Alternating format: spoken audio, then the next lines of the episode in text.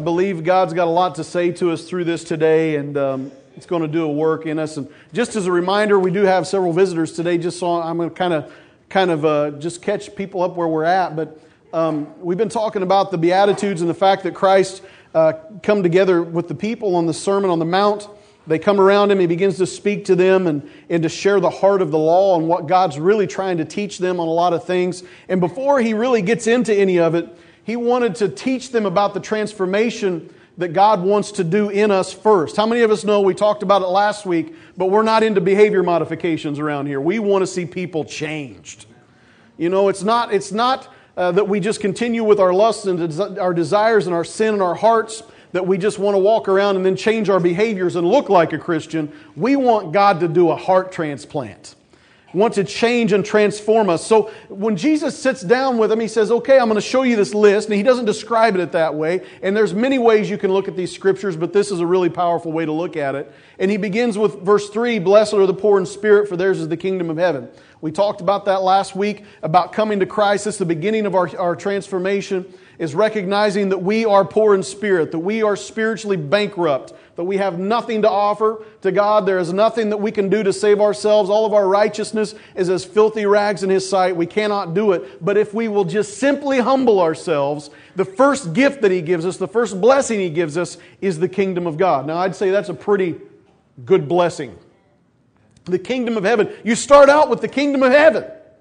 You know, when we get saved and we come to Christ, humble ourselves before Him, we have the kingdom of heaven as, as, as a part of our lives, not just that we belong to it, but according to the scripture, it belongs to us. Verse 4 Blessed are those who mourn, for they will be comforted.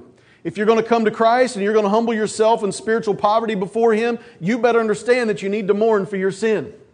There's got, we have got to come to recognition and realization that I have sinned. If I do not come to that realization, then it doesn't matter how often I humble myself, myself, like there's multiple, sometimes there are multiple personalities.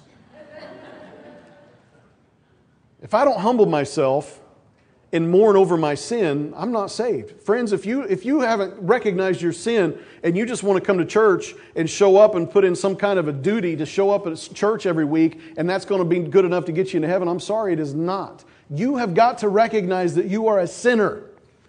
You've got to realize and recognize that you are not holy. But the thing is, is that when we do, if we connect our humility and our mourning together, that God will send us comfort by the Holy Spirit. Verse 4, blessed are those who mourn. I'm sorry, verse 5, blessed are the meek, for they will inherit the earth. So we've talked about humility, we've talked about mourning, excuse me, and we're talk, we've talked about meek and how God at this point begins to transform our nature by developing a meekness inside of us. That, that by humility and mourning, the believer begins to leave behind his or her life. We begin to react to natural circumstances with a supernatural grace. Now, these are just reminders of things we talked about last week. If you want to hear all those in detail, you can go back and listen to the sermon online. But, but, but God has, the meek person isn't going to defend themselves. They're not going to fight about things. They're not going to push their agendas. They're going to let God take up their cause. So we've talked about humility. We've talked about mourning over our sin. We know that the meek are going to inherit the earth. They're not going to take this earth by force, but by, by meekness and attitude of servants, uh, to be a servant to Christ, they know that the earth to come will be their inheritance. So today, what, what's, what's God got for us today? Matthew 5, verse 6. Blessed are those who hunger and thirst for righteousness, for they will be filled. Sanctification. There is a reward for those that will pursue righteousness. Now, in our culture today, there's a mentality that doesn't want us to pursue righteousness. There is a mentality that would say pursuing righteousness is not going to bring about a blessing for you. As a matter of fact, in our culture today, we want to pull the Ten Commandments out of our courtrooms. Now, I know that's a symbolic thing because I wish that our laws followed them anyway. I wish they would enforce them anyway. They don't enforce them, it's just on the wall. But they want to take even the mention of it out. They want to remove the standard of righteousness. They want to remove the standard of holiness so that anybody can live however they want to live at any time they want to live. Our culture wants to rewrite God's standard of holiness just like they're trying to rewrite even our Constitution. Our culture doesn't like the fact that there is a standard. And God is saying, Jesus is saying to these people that there is a standard of righteousness. There's a righteousness that you should search out. There's a righteousness that you should be hungry and thirsty for. And if you will be hungry and thirsty for it, you will be filled. Everybody say, will be. Will be. It's a promise, it's a guarantee. It will happen. Now, in our culture today, you say, Pastor, I can see what's coming. You get in the church, you're going to start teaching holiness. You're going to start teaching holiness, and now we're going to have to wear skirts and our hair's in a bun, and we can't wear makeup. You know better than that. I don't want that neither. Put as much makeup on as you can, it helps. Unless you're a dude, don't do that.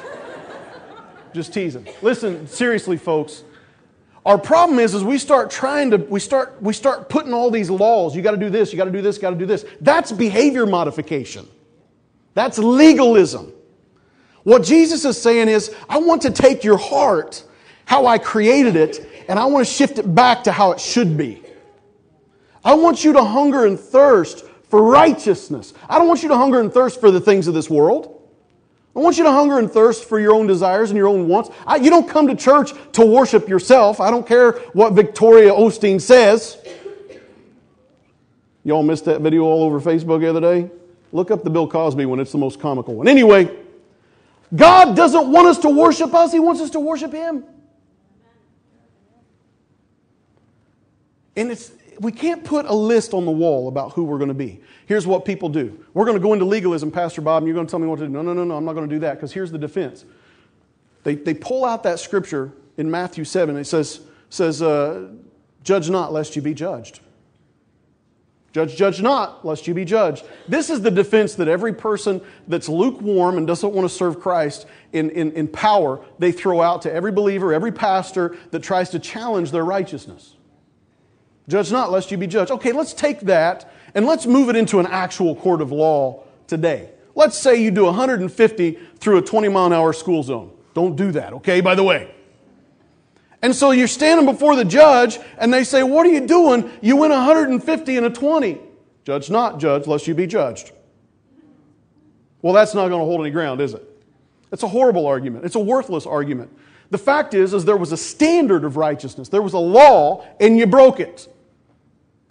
Therefore, you must be judged. Now, I will defend the person that says, Pastor, don't judge lest you be judged. Okay, I get that, and you're going to pull it out of context, use it however you want to. I get it. I'm not your judge. I just love you enough to let you know there is a judge, and you broke the law. And I want you to understand what righteousness is and to thirst after righteousness instead of thirsting out after a lawlessness. Jesus is saying this can't happen unless there's a heart transplant. There's a lot of stuff in the Sermon on the Mount that he's going to be talking about in the weeks ahead that we go through this that cannot take place just because of behavior modification. That is how the Jews had approached the law, the Mosaic law to begin with. They approached it with a behavior modification mindset that says, I have to do X, Y, Z and not really know God, not really love God, still desire other things, but as long as I do X, Y, Z, then I'm going to be saved. That's behavior modification. That's not a transformed spirit. Our church culture in America is accepting a hyper grace that promotes and encourages an unrestrained lifestyle, a life that lives out its worldly desires and claims to have faith in Christ. They've removed humility. They've removed, they've removed humility. They've removed mourning for their sin, and they rejected a meek spirit in exchange for a brash, proud life that pursues whatever makes that person happy. That is not a transformed life. That is a life of deception. Can I get one amen? Everybody's saying, gee whiz, Pastor, you started out like really hard. You didn't even tell a joke or nothing. I'm sorry. Really, I am. No, I'm not. As a matter of fact, people that feel this way are extremely deceived. So, so people will say, okay, I'm going to hide my sin inwardly, and I'm going to try to maintain some kind of outward holiness, Pastor. That's called hypocrisy, again, is behavior modification. God has got to do a work inside of our lives, and this is what Jesus is getting at here. So the true response for a person that has humbled themselves, a person that has mourned for their sin, and a person that has taken on a gentle, meek spirit is to pursue Christ and seek righteousness. And we have promises from the Word of God, we know Jeremiah 29 11, it makes clear that He has plans to prosper us and not to harm us, plans to give us a hope and a future. And you say, How in the world can God do that to me or for me in my condition? Look up on the screen. In the King James Version, it says this in 2 Corinthians 3:18. But we all, with open face, beholding as in a glass the glory of the Lord, are changed in the same image from glory to glory, even as by the Spirit of the Lord beholding. We become what we behold. We become what we gaze upon. We become what we love, what we worship, what we set before our eyes, what we, what we look at and dwell upon. We become. And he says, Look, but with an open face, beholding as in a glass the glory of the Lord. We are changed in the same image from glory to glory, even as by the Spirit of the Lord. There is a work that the Holy Spirit desires to do in your life. And that work the Holy Spirit wants to do in your life is not to allow you to continue to compromise and say, well, I've got my uh, get out of hell free pass and I can go to heaven now. I humbled myself and I mourned over my sin a little bit. But it gets to this thing about righteous living. Eh. I don't know about that so much. This is challenging. It requires decisions on my part, it requires sacrifice. But the Holy Spirit does that which is natural to him. If you have received the Holy Spirit at salvation, meaning you've humbled yourself, you've sought God, you've, you've uh, mourned over your sin, and God does a transformation in your life, if you have received the Holy Spirit, what I'm talking to you about this morning is a natural response. A person that has truly been saved will be discipled. They will grow. They will be brought to a place to where they're given an opportunity. Will I obey the Lord in righteousness or will I obey my flesh? And I'll warn you, if you say, I want to obey my flesh, then for you to move forward with the Lord, you're going to have to go back to humility. You're going to have to go back to mourning. Work through meekness and allow Him to transform you again. And God does a wonderful thing. He brings you right back to your last point of disobedience. And He says, Are you going to do it this time or not? See, He's got a plan to prosper us, He's got a plan for us and a, and a goal for us. But if we continue the cycle that says, No, I'm not going to go that far, we have to start over again. We have to continually go back through humility and shame and mourning. As we behold the glory of God through the awakening of the scriptures to our hearts by the Holy Spirit, beholding the Lord, we become like Him with an ever changing glory from level of glory to level of glory. Kids, I know you're in the service today and you're probably already bored. Do you see me? I see you. I've been watching you the whole time. You know what I'm saying? Just ignore all the, the elderly people in the room, okay, for just a second. It's just us, okay? Basically, what it's saying is that God's got a plan for your life and that you listen to him and you obey him and you read the Bible and you pray and you listen to what Miss Carla tells you on Sundays and what you listen to in Sunday school and you learn, if you do that every day and you obey the Lord, he's got good things for you now and he's always going to be growing you and taking you further and closer to him. He just wants to make you like him. It's kind of like a gingerbread man when you cut it out and you start putting smiley faces on it and you try to make it look like yourself. Only God's way better than we are. Does that make any sense? See, you're going to leave with something today. I'm not just talking over your head. That's what I'm talking about. You're my, you're my peeps. I love you. So, the work of the Holy Spirit is to make us hungry and thirsty for righteousness. That's the goal of the Holy Spirit in our lives. To make us hungry and thirsty for righteousness. Again, look at it Matthew 5, verse 6. Blessed are those who hunger and thirst for righteousness, they will be filled. The child of God will hunger and thirst for righteousness. Jesus uses natural urges to explain a spiritual truth. Has anybody ever been hungry before? Some of you are saying, Yeah, I'm hungry right now, Pastor. I mean, beef house, let's go. Some of you is hungry right now. Have you ever been thirsty before? What'd you do? What'd you do when you were hungry? You ate. What'd you do when you were thirsty? You drank. These are natural urges that God put inside of us physically so that everything that's created, we can see Him. Okay? And now Jesus refers to it and says, if you will have that same desire for me, you will be filled. I, I saw two beautiful babies this week, two beautiful baby boys born. And one really cool thing about babies that, that maybe you know or you don't know, you don't have to teach them what to do when it's time to eat. They just kind of come out knowing, hey, I'm hungry, and mom fixes the problem. Correct? That's pretty tough to do, isn't it? God, in the same way with us, says, I have birthed my spirit inside of you. I have made you a new creation. You may not have this all figured out yet. You may be a brand new baby Christian, but I'm going to put something inside of you that says, I mourned who I used to be, but today I'm going to hunger and thirst for righteousness. You see, Jesus says this isn't something that you necessarily have to drink or have to force upon yourself right now. We'll talk about that in a minute. But, but just as the urges of thirst and hunger are necessary to our survival by prodding us to eat and drink, so is a hunger and thirst for righteousness necessary to our transformation and life in Christ. Thanks to the working of the Holy Spirit in our lives, there is no such thing as a failure to thrive Christian. If a person is failing to thrive as a Christian, it's one of two things. One, either they're not really saved and they don't have the Spirit of God inside of them. In case somebody's confused about that, I'm not talking about speaking in tongues. I'm saying a person that's not humbled themselves and mourned over their sin and begin to follow Christ. Either that person, if they're not growing in Christ, either they're not really saved,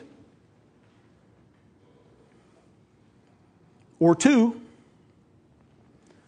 they have ignored and disobeyed the Spirit's leading and are allowing themselves to be spiritually starved to death. Because God wants to prod His children to holiness. Because Scripture says, without holiness, no man will see God. True? But not laws of man holiness, transformational holiness, a righteousness that's happening and flowing from our heart, a work that God wants to do inside of us. I say spiritually starving themselves because we know that God is not going to call us to Himself to withhold what we need. And what I'm saying here is, is a lot of times we'll have a struggle in our life and we'll say, Where's God? How's come God's not doing this? Why is God not doing that? And we blame God, but the scripture says that a bruised reed He will not break and a, a smoldering wick He will not snuff out. In other words, if Jesus has called you to Him, if God has called you to Him through the drawing of the Holy Spirit and He's placed His Spirit inside of you, you're not going to have to seek out something from Him without being filled for it. Why would He put a hunger in you if He wasn't going to give it to you? Now, you may have to wait. There may be a journey. There may be some trials ahead, but He will fill. For example, multiple times in the Old Testament, Multiple times in the Old Testament, God tells Israel that if they will obey his commandments, for example, in Deuteronomy 11 14, he says this Then I will send rain on your land in its season, both autumn and spring rain, so that you may gather in your grain new wine and oil. Now, you tell me this is God more concerned about our natural provision or our spiritual provision?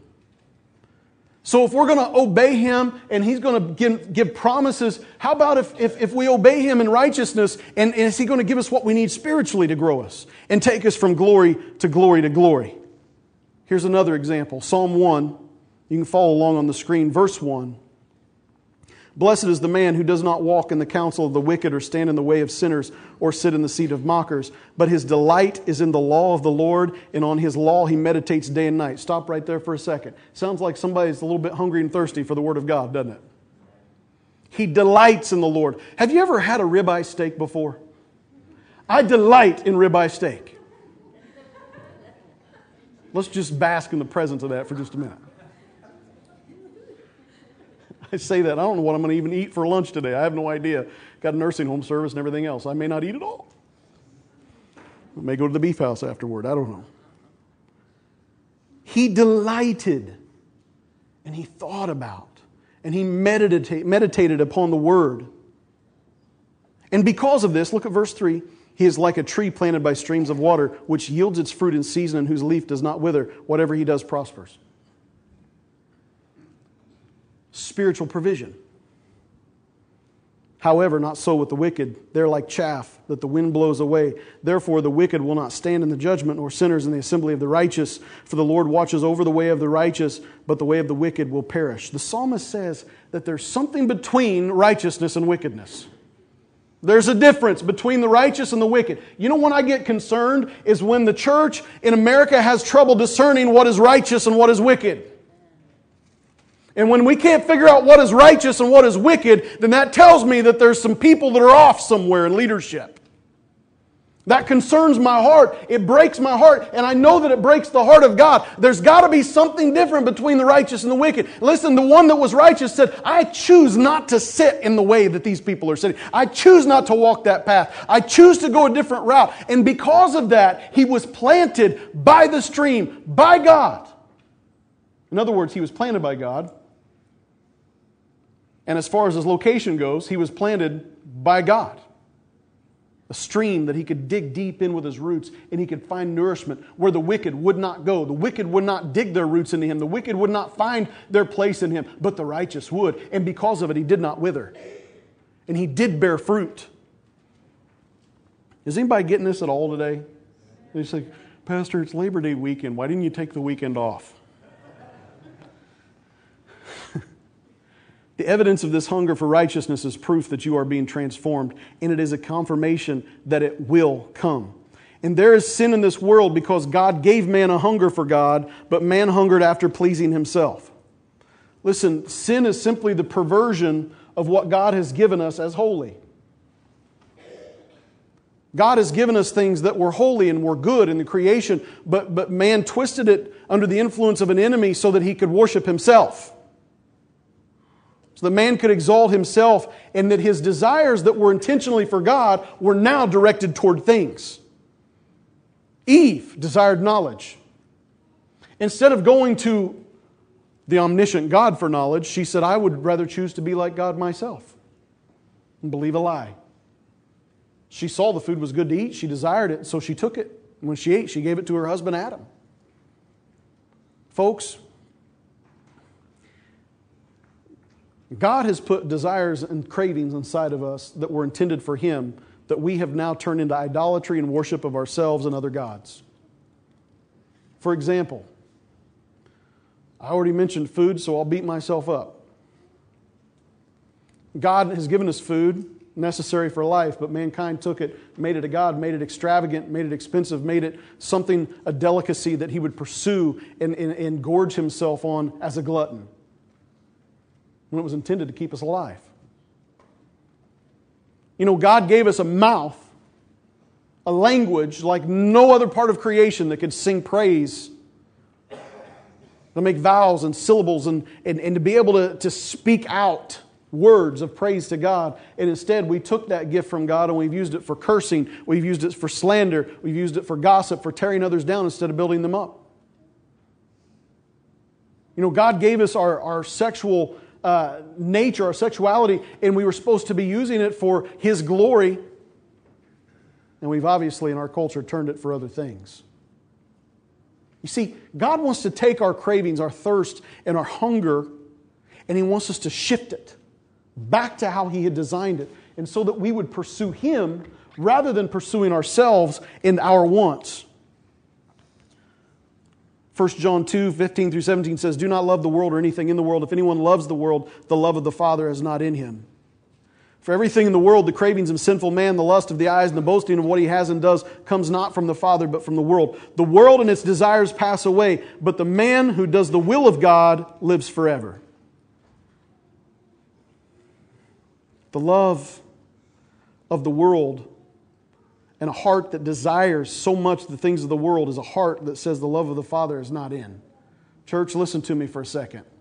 I know we're sitting in a church building, I know we got four walls around us, and I know we just sang praise, but if your heart is consumed with sinful desires, and lusts and pursuing those things on a daily basis, and you are giving into those, I'm not talking about temptation. Temptation will always be there to some extent, and you're always going to struggle with that to some extent. But if you have allowed that, that desire to give birth to sin in your life, meaning habitual repetitive sin, that you are following through with it, okay? I'm not talking about a slip of the tongue. I'm not talking about a one time mistake of, oh, I can't believe I just said or did that. I'm talking about habitual lifestyle and still coming to church. That's telling us that the love of the Father is not in us.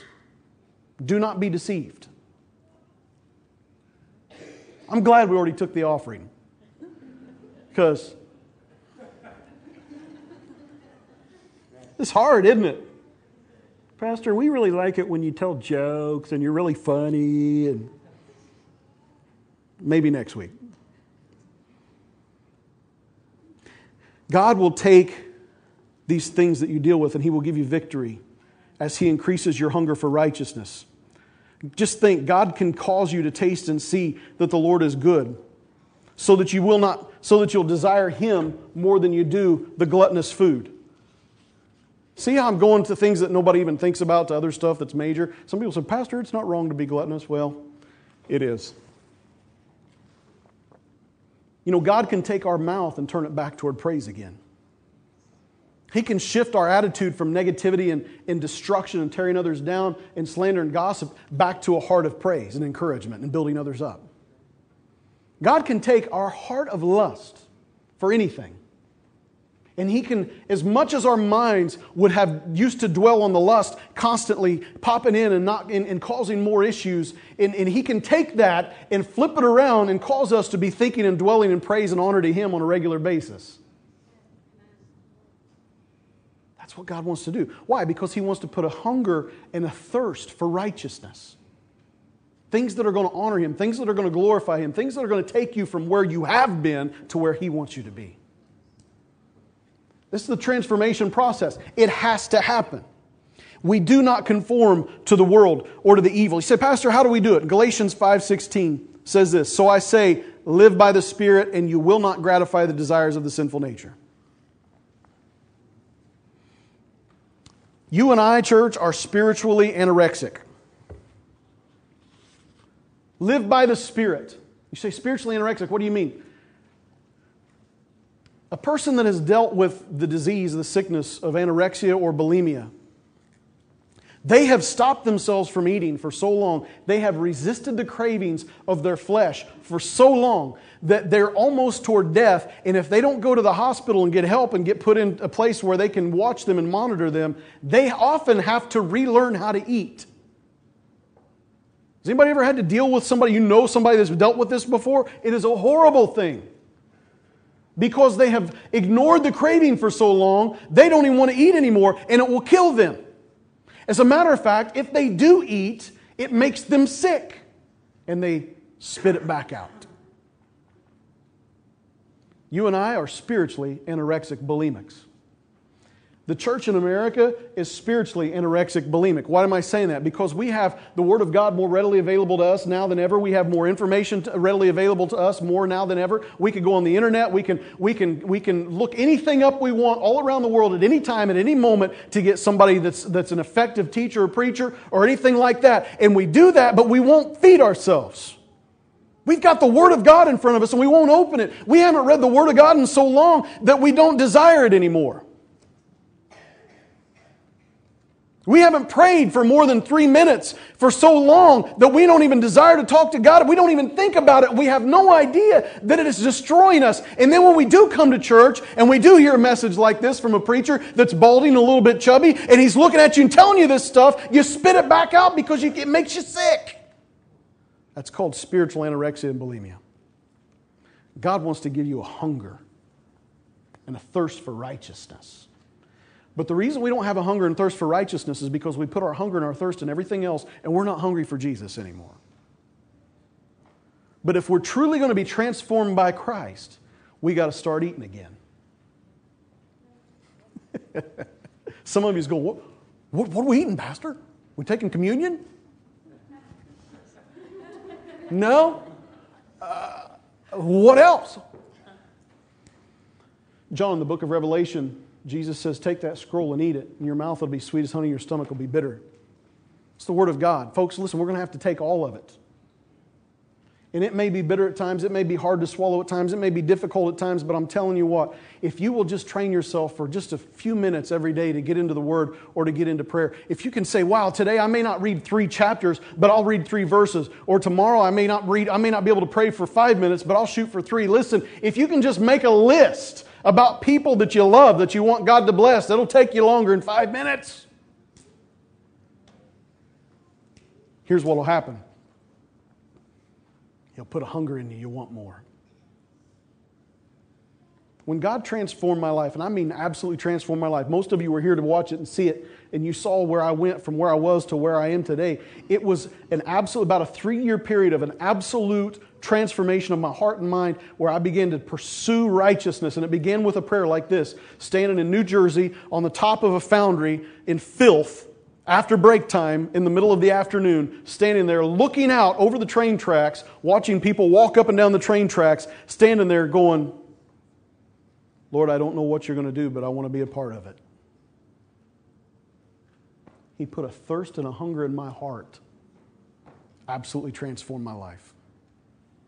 And the eating and the pursuing of the Word of God is something that we must do, and we've got to continually do this. Why? Because if we live by the Spirit, we will not gratify the desires of the sinful nature. If we live out the Word of God, He is going to fill us with what we need to get by. Jesus told the woman at the well this in John 4 13 and 14. Jesus answered, Everyone who drinks this water will be thirsty again, but whoever drinks the water I give him will never thirst. Indeed, the water I give him will become in him a spring of living water welling up to eternal life. Listen to, listen to me for just a minute, and then I'm going to have Devin come.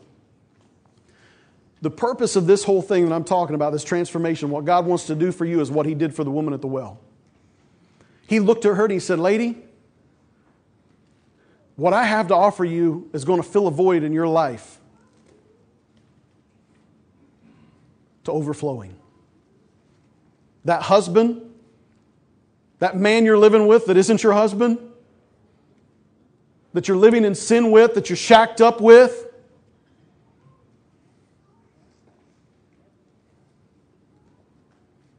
All those needs, your adulteries, your lusts and desires, your, your desire for acceptance and to be loved, I'm going to fill those voids to an overflowing life.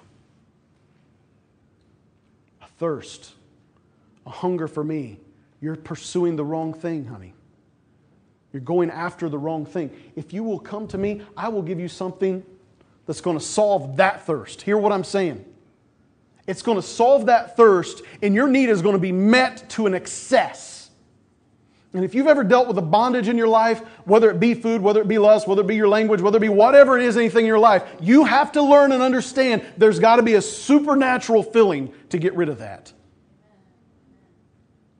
Because if not, you'll continue to pursue those cravings, those lusts and desires, and then you've got the cycle of going back to righteousness and God saying, Are you going to deal with this? Are you going to overcome this by my power? Or what are you going to do? And you end up going back, back to the same process of sin, and you end up back at humility saying, God, please forgive me for that. I'm so sorry. I can't believe I just did that again. Mourning over your sin, back to a gentle spirit, and you get right back to righteousness. You're going to, you're going to actually live this thing out now, Bob?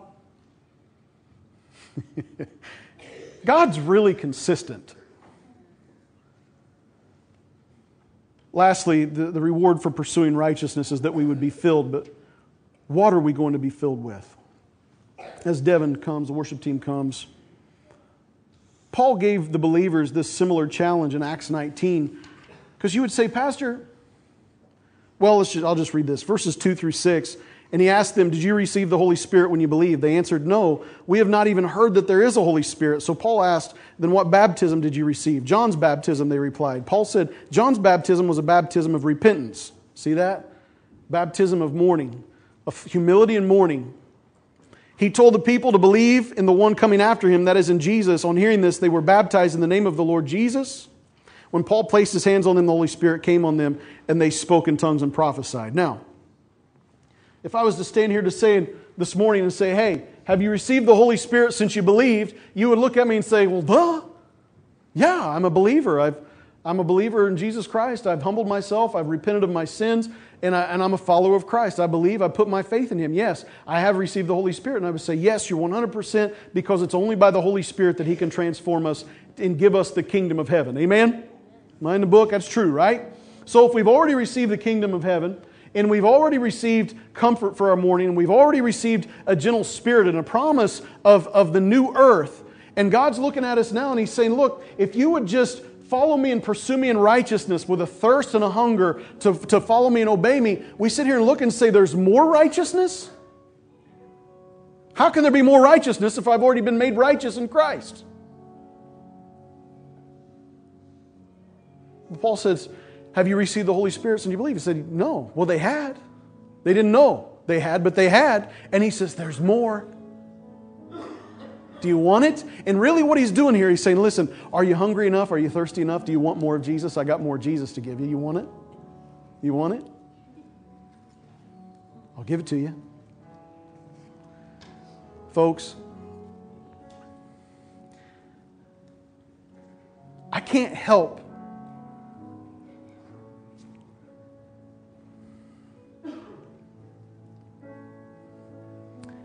can't help but think of Moses on Mount Sinai looking up at the glory of God and talking with him. And he says, Show me your glory.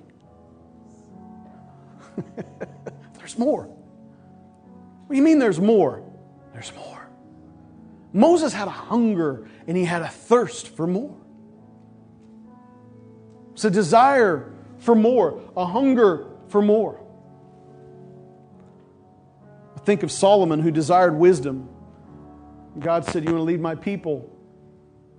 Whatever you want to ask for. And Solomon said, I need wisdom to lead these people. And God was so pleased that he had a hunger for godly wisdom and a desire for godly wisdom. He said, Look, because you asked for the right thing, I'm going to go ahead and give you everything else that you didn't ask for. I'm going to give you power. I'm going to give you wealth. I'm going to give you all this stuff. He didn't even ask for it. Listen, God's not going to bring you to a place of asking Him if He's not going to fill you with whatever it is that you need today. I can't help but think of Elijah and Elisha. And Elijah, who's, who's told, and they, they, all the other prophets are telling Elisha, Do you realize the Lord is going to take your teacher, your master, away from you today? He said, Don't even speak of it. I don't want to hear it. And they, they, they stood afar off and watched, and Elisha followed Elijah. And Elijah saying, Would you get away from me? He said, I will not leave you. He hungered and thirsted for what Elijah had. And because he was there hungry and thirsting, he, he got a double portion of the Spirit that was upon Elijah. I, I think of the apostles, I think of the disciples. After, after Jesus had, had broke bread and, and fish, and, and they had 12 baskets afterward, and all the stuff that took place, and they cross over the lake, and, and suddenly there's all these people again wanting to eat, and Jesus says that you've got to eat my flesh and drink my blood, and begins a really hard teaching, and everybody's going, Whoa, dude's crazy. Jesus looked at his disciples. He said, Hey, what about you? You to leave me too? And Peter looked at him. He said, Lord, where else are we going to go? Only you have the words of eternal life. They were thirsty, they were hungry, and they received.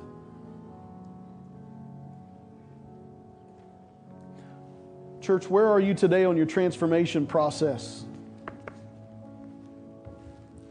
What is it that God has called you to in righteousness? Have you plateaued off? Have you stopped and said, you know what, this is good enough? Have you lost the urge and the desire to grow in grace? Because He's promised that if you will behold Him, He'll take you from glory to glory to glory, changed into His image. What is it that you're in need of today? Your Father, not me, your Father. Father God is here by His Holy Spirit. And he says, whatever your hunger and your thirst is today, if your desire is to be filled with the Holy Spirit, to be refilled with the Holy Spirit, if your desire is just to be blessed by God, if your desire is for healing, if your desire is to, to, to find a new place of mourning for your past sin and to move forward, if your desire is to overcome whatever it is in your life that's holding you back as far as it pertains to righteousness, he says, Won't you come today and receive? He won't call you out if he's not going to give to you. And this whole thing today was a call you out. I know I should have done it quicker. Stand with me this morning.